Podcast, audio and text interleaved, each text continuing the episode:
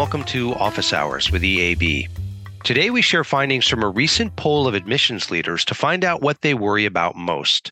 We'll examine the growth of the non consumption market and offer tips on better ways to engage Gen P students, those most impacted by the pandemic who are less confident and who may need more encouragement from you before they're ready to enroll. There's a lot to unpack here, so give these folks a listen and enjoy.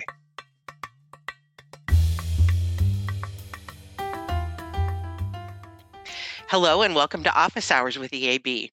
My name is Madeleine Rhyneer, and for many of my friends who are listening, you know that I'm the Vice President of Consulting Services and Dean of Enrollment Management. I've led enrollment teams at multiple universities myself, and now I'm working with a number of institutions to identify best practices and to help leaders like you figure out what's going to work to address your particular challenges. Today, we're going to talk about a survey of uh, admission leaders that we conduct every year to find out what keeps them up at night. I kind of hate that phrase because I think I remember as an enrollment leader, I was up at night all the time. If it was almost didn't matter what time of year it was, there were always things that were on your mind that you were concerned about how that's going to go our most recent survey at EAB, this occurred at the very end of 2022, and we're going to revisit those findings and talk about what's changed since. With me to discuss this is my colleague, Autumn Baggett-Griggs. Autumn, would you mind introducing yourself and telling us a little bit about your role at EAB? Yeah, that sounds great. Thanks, Madeleine. I'm glad to be here on the podcast. Um, I work with EAB's enroll EAB's marketing team, and I'm focused on enrollment services through Enroll 360. Um, I've been here a little over two years now, and prior to that, I spent some time in admissions and enrollment marketing and higher ed. And I'm really excited to visit this survey today because it's kind of like a full circle moment, um, coming from higher ed and now working in uh, marketing for enrollment teams. Um, Madeleine, you wrote a blog post back in January that reported on those findings. Can you give us a recap of some of your biggest worries among admissions leaders at that time? Yeah, I can. And it's, you know, it's really interesting. The survey actually had about 20 choices. And we're going to just summarize really quickly the top five winners, and I'm doing quote unquote with my fingers, if you can call them that, among chief enrollment officers' concerns. So, number one would be understanding and adapting to the new enrollment landscape. And really, what that means is um, understanding and adapting to changing consumption patterns. Fewer students were going to college who had graduated from high school pre pandemic, but of course, that accelerated. And then it's um, intermingled now with the demographic decline. So, enrollment leaders are confronting non consumption and declining potential students as a group. And they're also um, confronting, I think, some changes in shifting market share um, and in terms of student preferences and where they're going to college. So that big bucket was the number one winner across the board. Number two would be pricing strategy. And I think the term pricing strategy is a little bit misleading. Um, there is some renewed interest, I will tell you, in price resets. You know, there was a flurry of activity uh, around that 10 to 15 years ago. It actually did not drive the long term financial and enrollment results institutions were seeking. But we may have reached a tipping point in cost and families' uh, sense of perceived value where we see people looking at um, price resets again. So stay tuned. We may have more about that. But pricing pricing strategy really in this case um, is how is it that enrollment leaders are able to frame cost of attendance and share information about the value that the student would gain from choosing to attend their particular institution how do they contextualize that in, in a way that makes families think yes this is a good investment for us Number three is how to differentiate effectively your student value proposition. And this kind of makes me laugh because we've been talking about this forever. I think the challenge for higher enrollment leaders and higher ed in general is, you know, if there are 2,500 schools in the country that offer baccalaureate degrees, you're you're all offering a baccalaureate degree. So the key for um, a successful marketing endeavor, I think, is to be able to be very clear and concise about who we are and what it is that we're offering students, so that they don't just see you as, yeah, you're just another person who offers a bachelor's degree in the area I think I'm interested in pursuing. Number four is recruiting Generation P, the students of the pandemic, and we'll talk about them a little bit more because they are a subset of the Gen Z group that we've been seeing in college and recruiting for some time. And then number five, finally, is identifying and implementing highly effective recruitment marketing practices. And I bet you've got some great insights to share on that. Autumn. And since I know you've looked at these survey results yourself, is what jumped out at you in terms of the concerns that you saw expressed that I've just sort of summarized? Yeah, actually, the the the thing that jumped out at me the most is going to be a little bit in the weeds and maybe just like an underlying theme of everything else that's going on, which is about in, infrastructural improvements.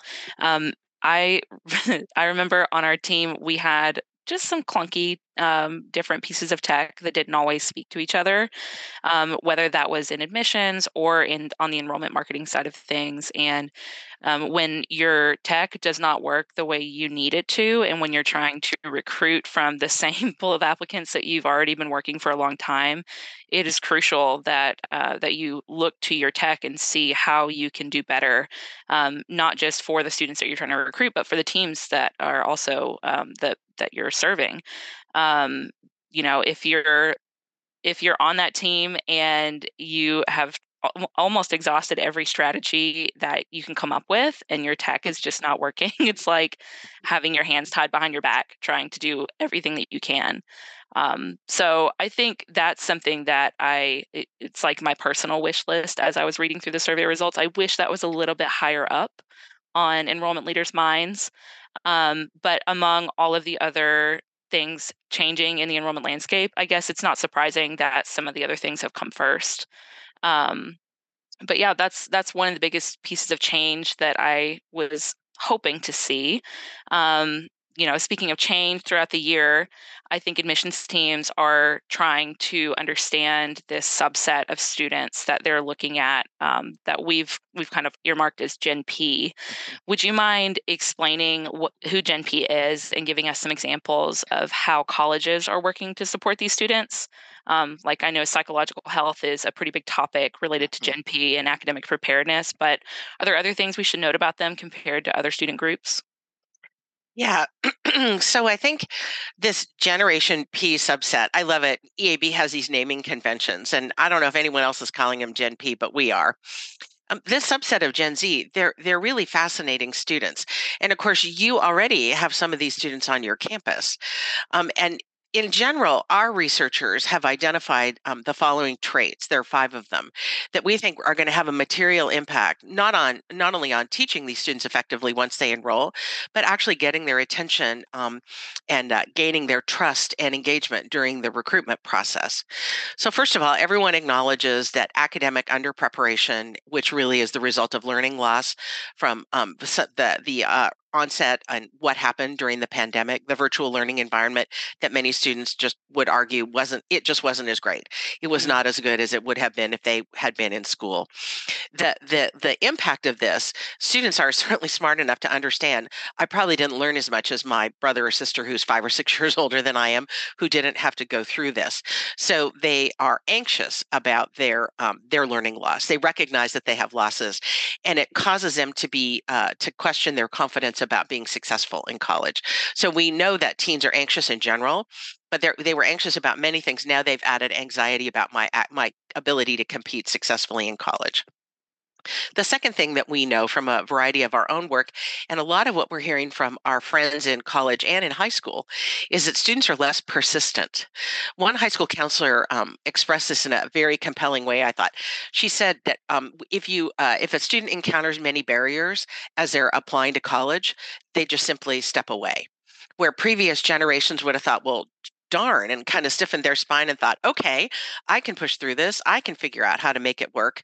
Um, her observation is that some of the students that she's serving, these are very able students, well able to go to college, are just like, whoa. And it starts to make them think, um, maybe this isn't for me. So, this um, lack of persistence, lack of what some people would call stick to itiveness. So, you want to think about that as you're reaching out to students. Um, we also know from our own internal surveys, students are much more dependent upon the adult and role models in their lives. So parents, family supporters. Um, they uh, they report that the number one vehicle that they use to make decisions about college is your website, and number two is their parents. I jokingly sort of referred earlier uh, in the pandemic that that some of this was the positive result of all that good at home time with family members. But I have come to appreciate that I, I think that that is a piece of it, but I think there's more. They're actually super uh, dependent on what other people think and how other people are are advising them. And of course, their parents and family supporters are their most trusted advisors. Um, and parenthetically, I would say for those of you who are of a certain age who may be listening, you know, when I was applying to college, no one ever said, We're going to college.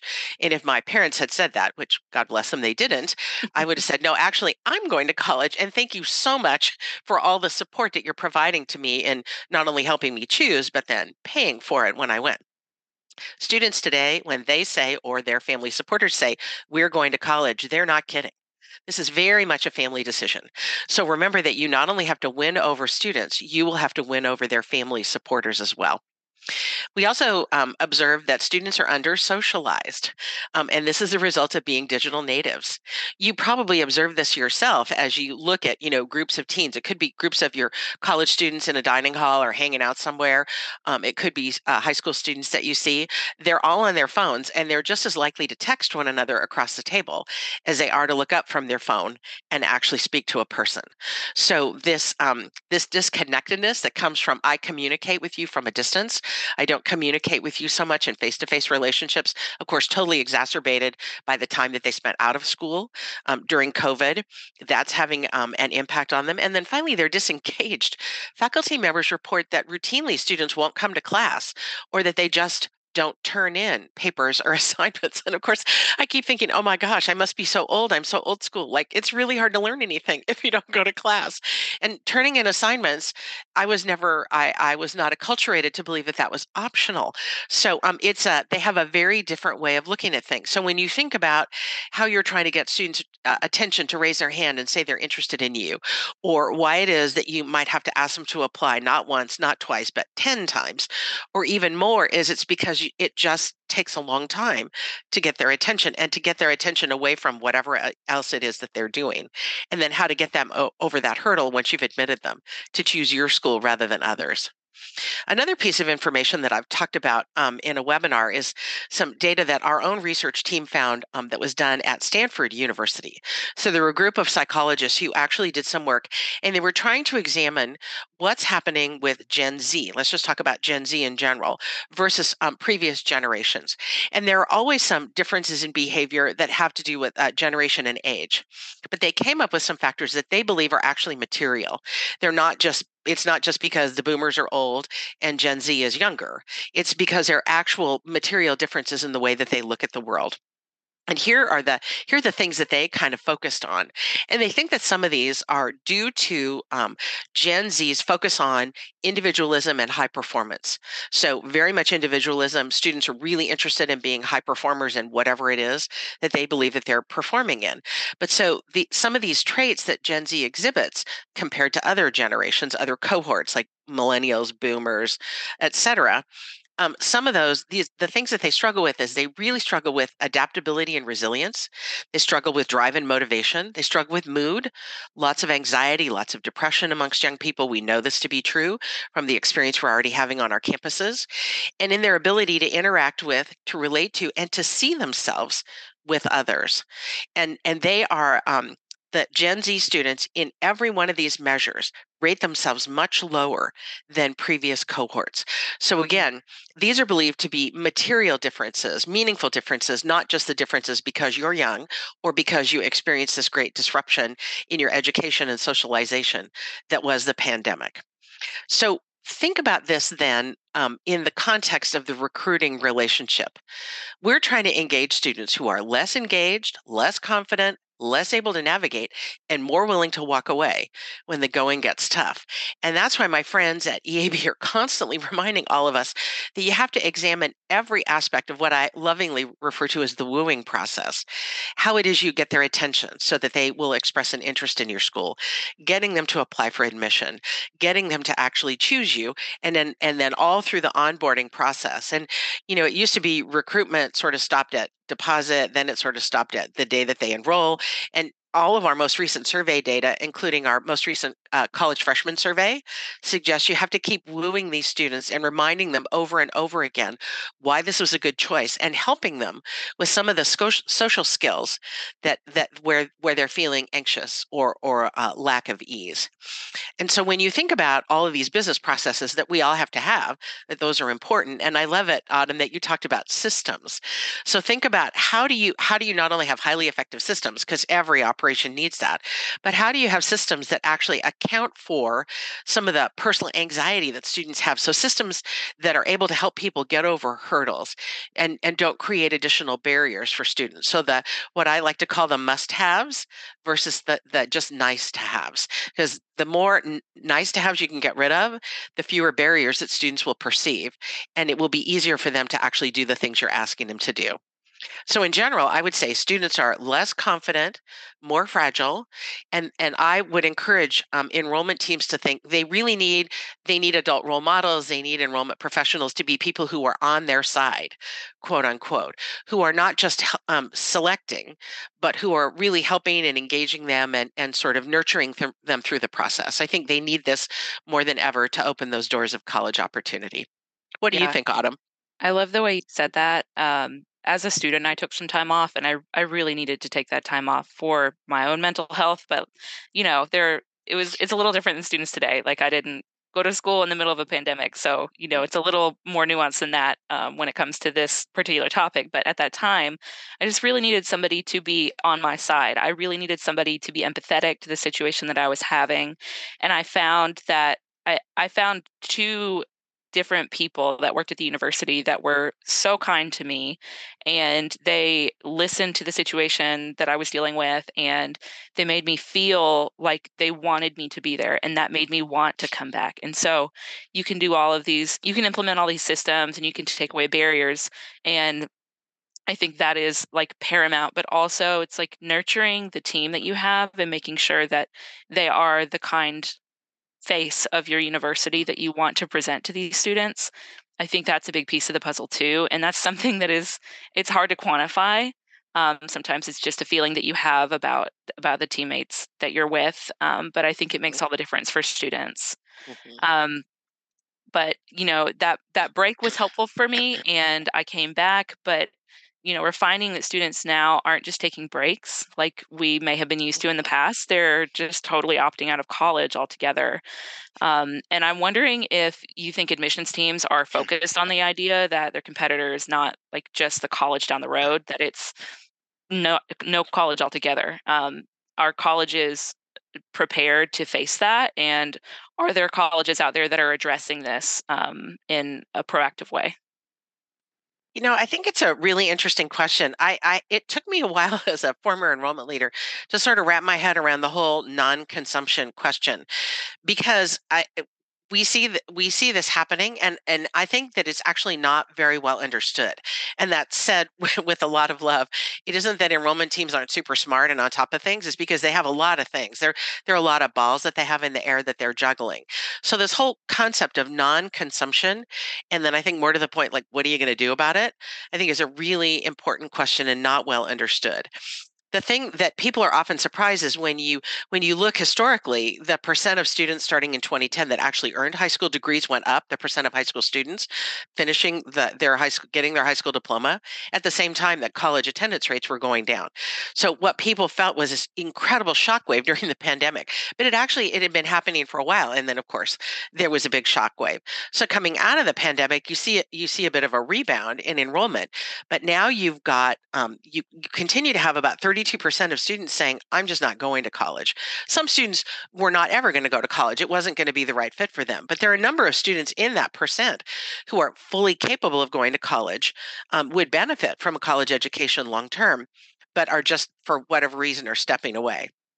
So I think you've got this kind of it's a two-pronged problem and and it both of them are are, are tough you've got a, a, diminishing pool of students from which to recruit because there's smaller populations that are going through high school and graduating and then a greater number of those students are actually thinking eh, maybe i'm not going to go to college or and are choosing not to go. And i have to say i told you that i, I sort of struggled with this autumn. My big aha moment was when I started to, I started to think about this and I thought, you know, in my enrollment leader world, my job was you talk to people who who were really thinking about going to college. So they'd already made the decision they were going to college and your job if if so to speak was i need to persuade you that my college is the best fit for you you know of all the potential places that you may be considering and I think in this sort of new paradigm, enrollment leaders have two jobs. One is we need to help people understand why college is a good decision. And then once I've helped you off the fence about, eh, I might not go to college, then I have to persuade you that my college, amongst the other schools that you'll be considering, is a really great option for you. And I think it's the first part of that equation that people really haven't kind of, they haven't wrapped their heads around. First of all, is this really my job? I mean, I think unfortunately it has to be because there just aren't enough people. So you're going to have to talk some people off the fence. All of us are. And there are many um, societal reasons I think that this is a good thing to do, but it's a new definition. Um, but I work with many um, regional public institutions around the country whose mission has been open access and opening those doors of college opportunity. And there, I think many of them are on the front line of we're worried because many of the students that we served in the past are those who are thinking, eh, you know, maybe not not hot job market. I can make $25 an hour. I come from a family of constrained means. Maybe I'd be first in family. I, I, I just may not go to college. And and and many regional publics have have changed you know generations of students of lives in that category so they're really thinking about we want to make sure that students don't stay on that fence that they don't step away from college and i think there are some really interesting things that are happening there yeah i agree and i think you know, aside from like just this situation is is two tiered, right? So we have yeah. um, the first core tier, which is is college worth it, and the second tier, yes. which is differentiators. Mm-hmm. Do you think a lot of colleges are spending time just on that that core tier of is college worth it versus differentiators now? I I actually I'm I'm not sure that a lot of places have flipped that switch yet. And I'm I'm trying to think. I was thinking I like to think that I I pretty intelligent and it took me a while to wrap my head around it and so i'm i'm talking to people in every opportunity that i can because i don't think the market's going to be large enough. If you just are only talking to the people that are already saying oh yeah absolutely i'm so going to college because the demographic groups that are growing in our country are those historically that have had lower participation rates. So for the true expression of you know democracy and a participatory nation we really need to get more people who might be on the fence to come in I will say that I still see a lot of what I'm going to call traditional recruitment marketing. Not that it's bad, but it talks in a particular way and doesn't necessarily speak to the questions or, or frankly, the reservations that we see students and their family supporters raising. I mentioned to you that um, that uh, fr- freshman survey, first year student survey. So we survey students after they've completed their first semester in college, because then they can tell us what they actually did, not what they think they're going to do, which is what they're telling us when we survey them when they're in high school. And overwhelmingly, and we also surveyed parents in a different survey, but we asked many of the same questions. And students told us the number one driver in selecting where they would go to school was cost. The second was location, and the third was academic program. And I know that that would just strike uh, strike a knife through the heart of any faculty member or provost listening because of course everyone believes that you've chosen their institution because they have an amazing program and, and, an amazing major in the discipline you're interested in no cost location however they're they're defining proximity to home or non-proximal to home and then academic program. And students said if they were not attending their first choice college because we asked them if they were or weren't if they were not the the single number one huge reason was was cost. That was the reason. So it's cost money, value, cost, money, value over and over again. And parents talked about what's the thing you're most worried about as you think about your child going to college? How am I going to pay for it? And then when that when your student's making a good decision about college, where to attend, when you're when you're in enrollment what you really want them is to find their best fit their best learning and living environment but what families are telling us is they're finding the the option that's best that their family can afford and everyone defines affordability differently based on their own income and their and their willingness to pay. So we know students are very concerned about loans. Students are borrowing less. Fewer students are borrowing. So all the things that they're telling us about debt aversion, worried about cost. Is this really going to be worth my time and and money? Because it's not just your your money that you're paying. It's the four years of foregone income, and it's it's your time. It's thinking about who's really um, able to explain in a way that that the people you're talking to can internalize why it really is worth it. You can talk about that college, that college degree earnings premium. Well, blah, everybody can say that. So it's not, you need to find ways that you can describe what's happening at your school and why it's worth it for the students that you're serving. And it has to be more than just data because everybody reports their uh, six month out, you know, graduate survey, and everyone reports between 90 and, you know, 98% are employed. Um, uh, and attending graduate school or doing you know volunteer work or in the military. So st- families can't hear that anymore because there's nothing distinguishing. So it's um, it's not just data, but it's actual stories. Because I think we all know, you know, from your role as a marketer, data is great because data proves points, but it's stories um, and human interest that people can actually um, could actually attach to. And you know, for parents, let's be honest, their version of their student successfully launching is they don't move home and live in the basement after graduation. They're able to, you know, live in an apartment probably with friends, you know, economically, that they're able to start repayment on their college loans when they go into effect and that um, that they've successfully launched. That's what students are looking for and that's what parents are looking for. And so how do you how do you get people to believe that what your school will be offering is actually going to lead to that to that outcome?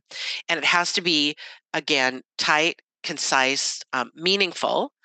The families have to be able to connect to it. And it has to be something that makes them think yep college is right for me because that will help them over the hurdle even if they don't end up necessarily at your institution. That's yeah that's very true. I think personally so i came from kind of a lower income background mm-hmm we did not have a lot of push from our our guidance counselors or any other leaders within our institution to even try for some schools that would have been perceived as higher costs, like even Ivy Leagues, places that we may have received like an adjusted income yeah. um, type tuition payment. Um, we didn't even have that kind of push at that time. So I think if if we dial it back and we think about how colleges are reaching out to some of these schools, um, they really do have to have that story of like wh- who students could become.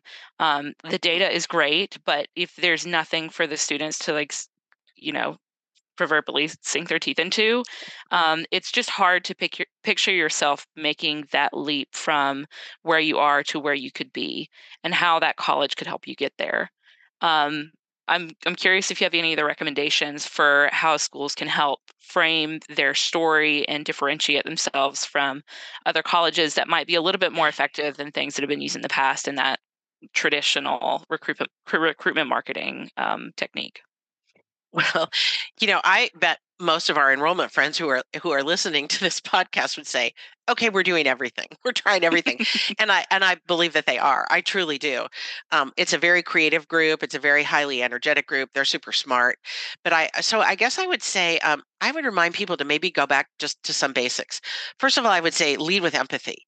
You've got to lead with empathy because um, I still hear so many admission presentations, even um, when I've secret shopped some campuses and gone on campus tours.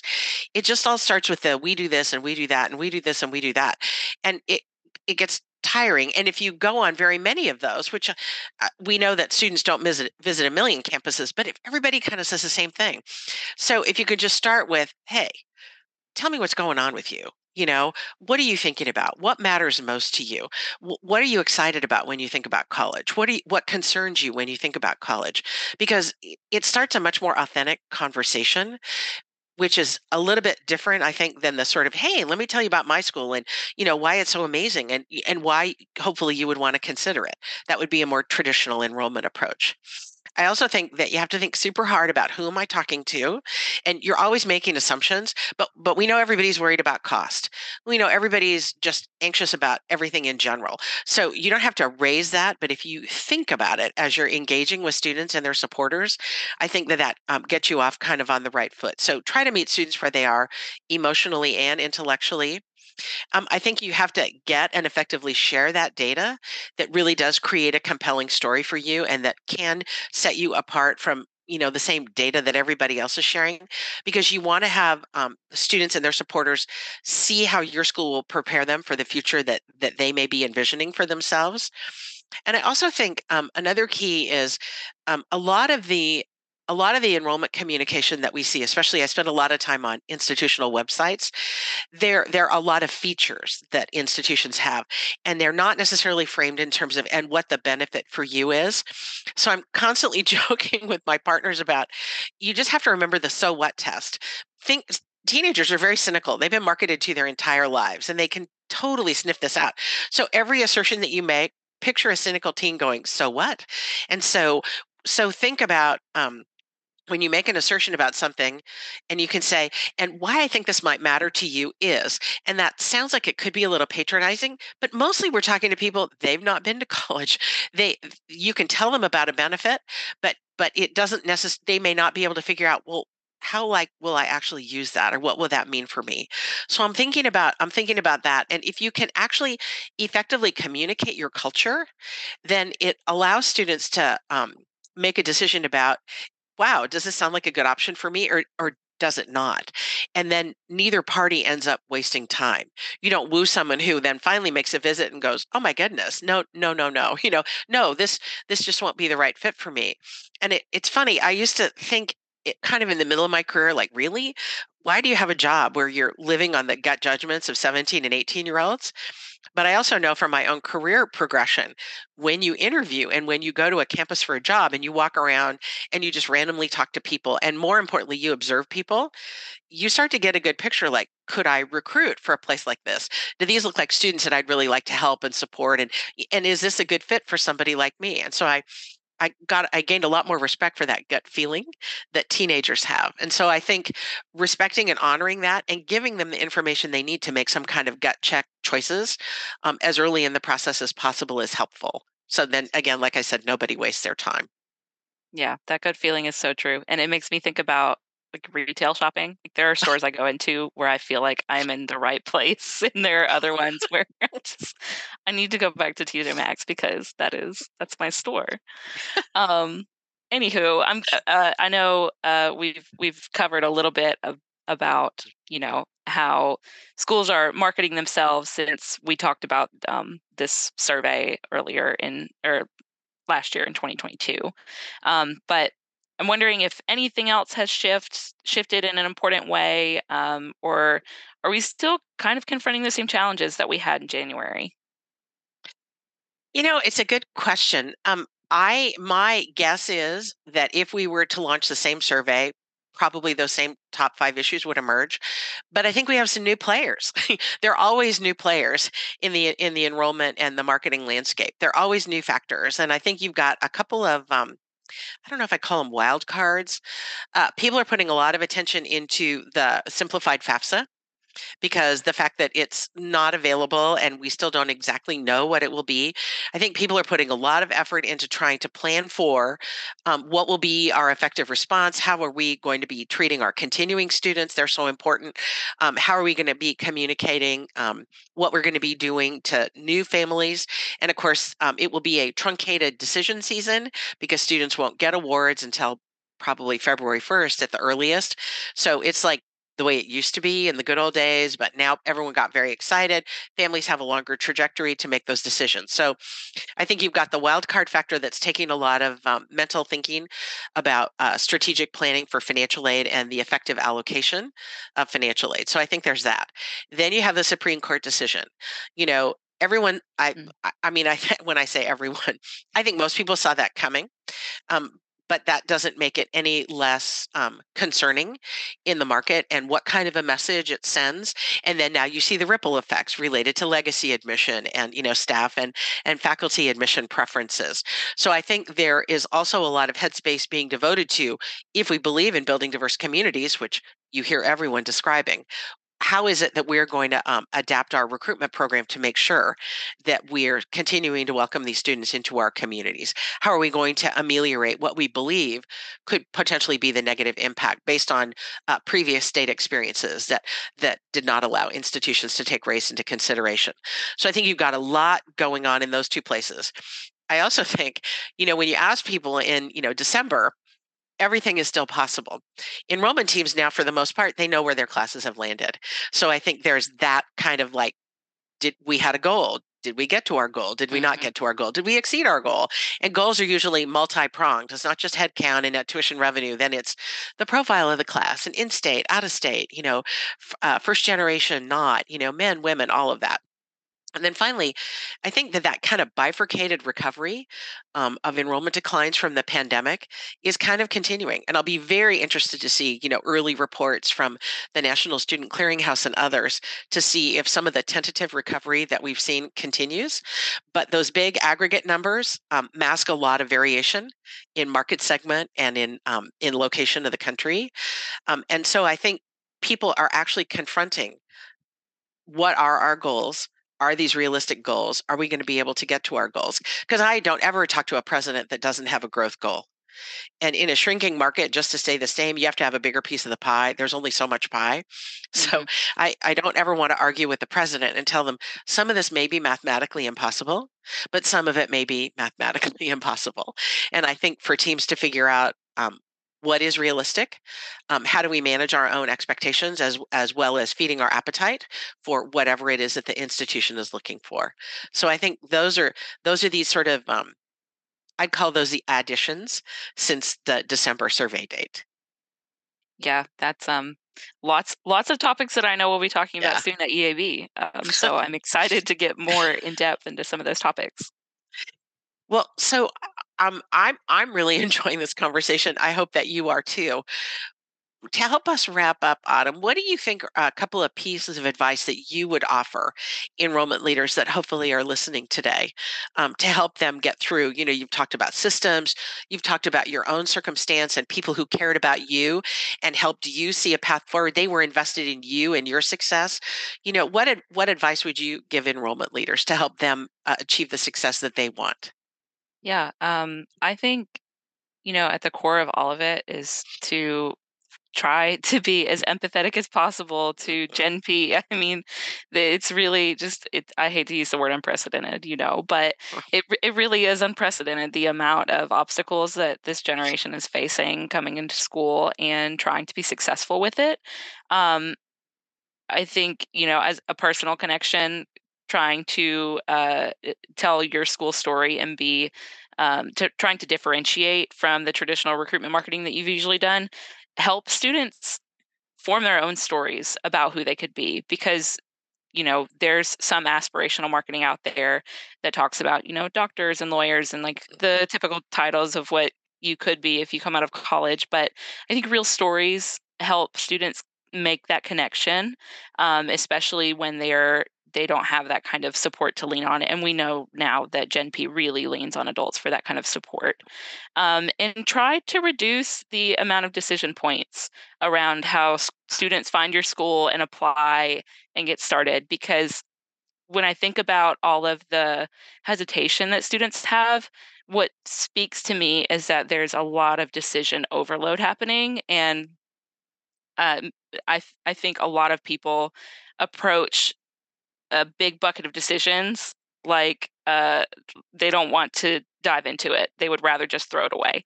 And so i think that i think that could explain some of um, some of i don't know if you're ever ghosted by students um, why they don't ever reach back out.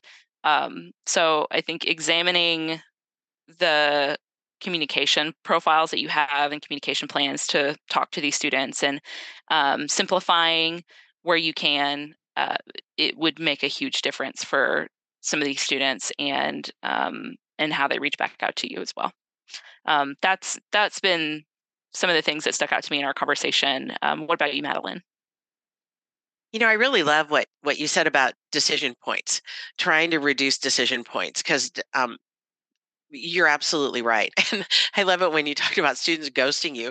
Enrollment officers, if when a student ghosts you, or like if they break up with you at the very end, you know, it's April 30th and they're telling you they're going to another school. Oh my goodness, it feels so personal because you really are invested in them and their success.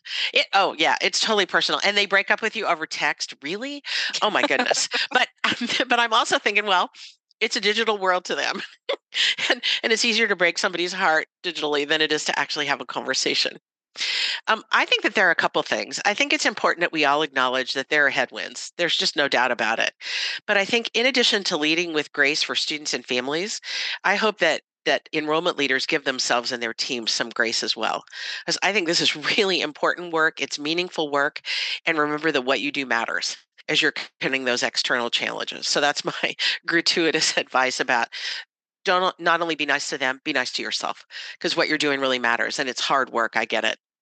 I also think if you can help your institution define their core DNA, who are you, what do you stand for, and who are the students that you serve best, and then create a narrative around it that doesn't sound like everybody else's story. So so families are not able to just commodify you. I'm just going to go to the cheapest school. I'm just going to you know do whatever um, because you will have something distinctive and of course the danger of being distinctive is that not everyone wants you but i would i would posit that in this market being the same as everyone else is not your friend it will be your enemy.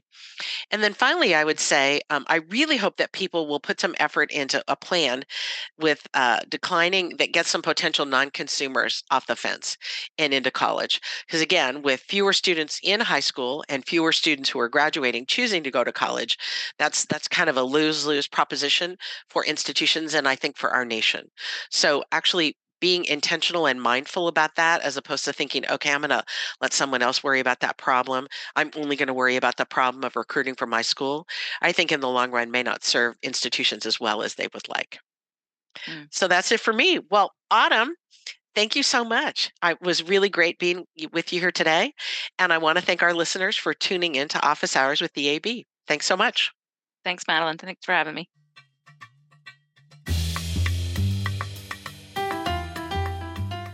Thank you for listening.